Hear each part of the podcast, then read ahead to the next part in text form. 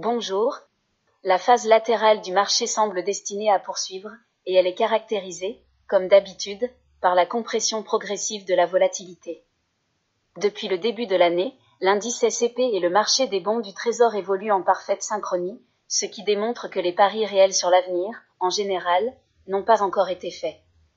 Une autre variable qui continue à préoccuper les investisseurs est plutôt celle du dollar, qui, après une fin d'automne où il semblait destiné à bouleverser les équilibres délicats construits au fil des ans, a bougé trop rapidement dans la direction opposée.